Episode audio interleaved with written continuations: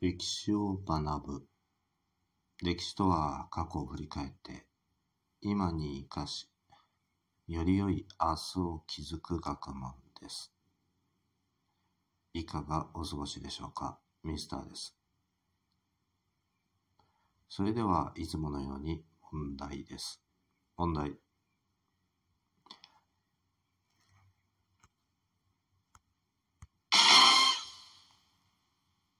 市民社会とは近代革命を経て自由や平等という個人の権利を獲得した社会を言います。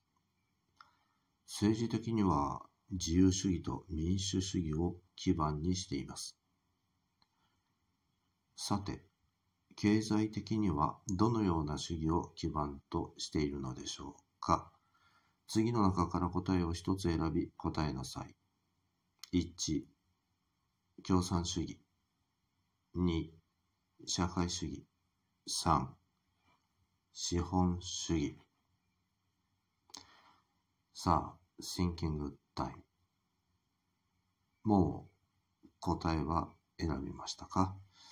答えをまだ聞きたくないという人は、ちょっとここでポーズしてくださいね。一時停止です。さあ、よろしいでしょうか？答え合わせの時間がやってきました。答えは3番の資本主義です。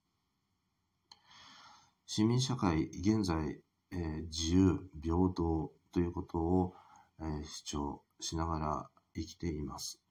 ただ、なかなか自由なのか、平等なのかという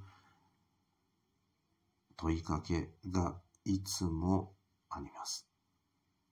男女の平等、その他にもいろいろな平等についての考えがあると思います。皆さんもいろんな権利調べてみてくださいね。新しい権利として公民では出てきます。現在たくさんの権利があります。それでは次回までごきげんよう。